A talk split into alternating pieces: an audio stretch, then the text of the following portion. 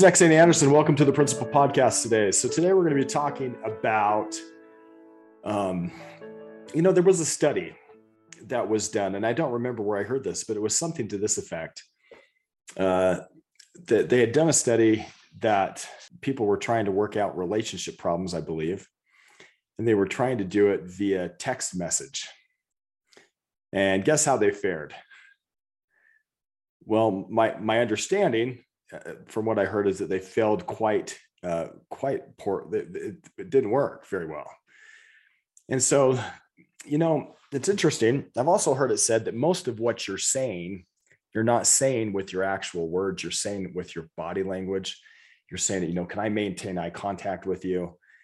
Um, is, am I confident what I'm saying? Am I a little shy? Am I, you know, am I am I smiling and warm or am I kind of cold? What is it that I'm saying with my body language and with what I'm saying. And so it was no surprise. And, and I've even heard some people say that 93% of what you're saying, you're not saying with your words, you're saying it in all those other ways your body language, your tone of voice, your posture, all kinds of things that you're saying without your actual words. And so it was really no surprise to me that when when the, when I heard about that study about people who tried to solve relationship problems via text message that they didn't do very well.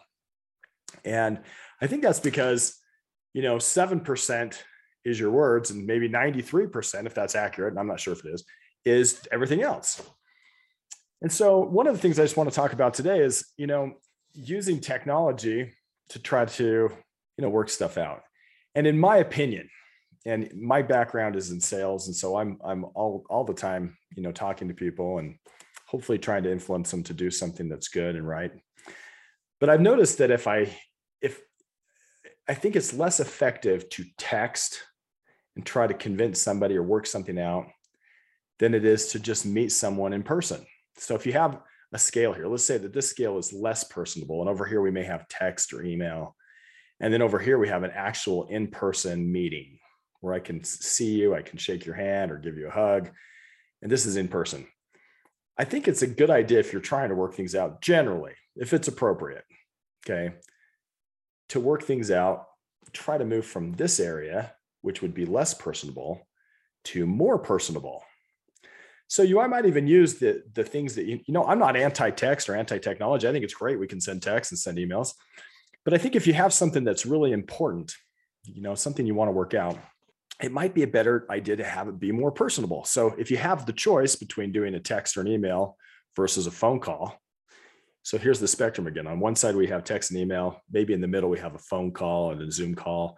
Maybe on the other end, we have an in person meeting. Always trying to go towards that more personable where I can where I can interact with you more. So I might use a text message or an email to set up a Zoom call or a phone call. I might use the phone call to set up an in-person meeting. And if you're trying to work stuff out in your family, especially things that are maybe sensitive or uh, you know a little bit I guess sensitive is the right word. I think talking about it face to face probably gives you a better chance at working it out. And the reason I say that is because then you can see how people are reacting. You know, are they are they reacting warmly, or they're not reacting so warmly? Text messages is are not. I mean, like I said, isn't it great? We can send text messages and they can get around the world, and we can send an email and they can go instantaneously. But when you're trying to, to work out things that are um, important, perhaps consider try to get it as, as personable as you can. And that's appropriate. Think about that. Thanks for joining in. This is a short podcast, but something to think about.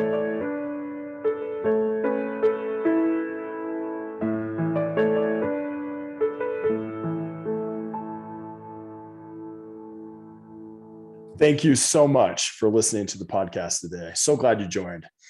I am on a mission to help as many marriages and families and parents learn the principles and techniques that are going to help their marriages be better. And one thing I know about you, there are so many of you listening right now that have tips, that have techniques, that if you would just share them with the community, it could help. So please share them with the rest of us, share them with me. We'd love to hear them. Like, comment, subscribe, rate, review let's do everything we can to help as many marriages as possible. You know, I'm a huge believer that a wise man, Neal A. Maxwell, said, if we don't fix marriages and families, everything else we do will be like straightening deck chairs on the Titanic. I'm sure I didn't quote that right, but it was something to that effect. Let's go to the root of the problem and help marriages and families. Feel free to follow me on, on social media. Most importantly, learn to follow Jesus Christ, who is the principal giver. And let's share as much as we can with each other to make this a great community where we can help people. Thanks again for joining.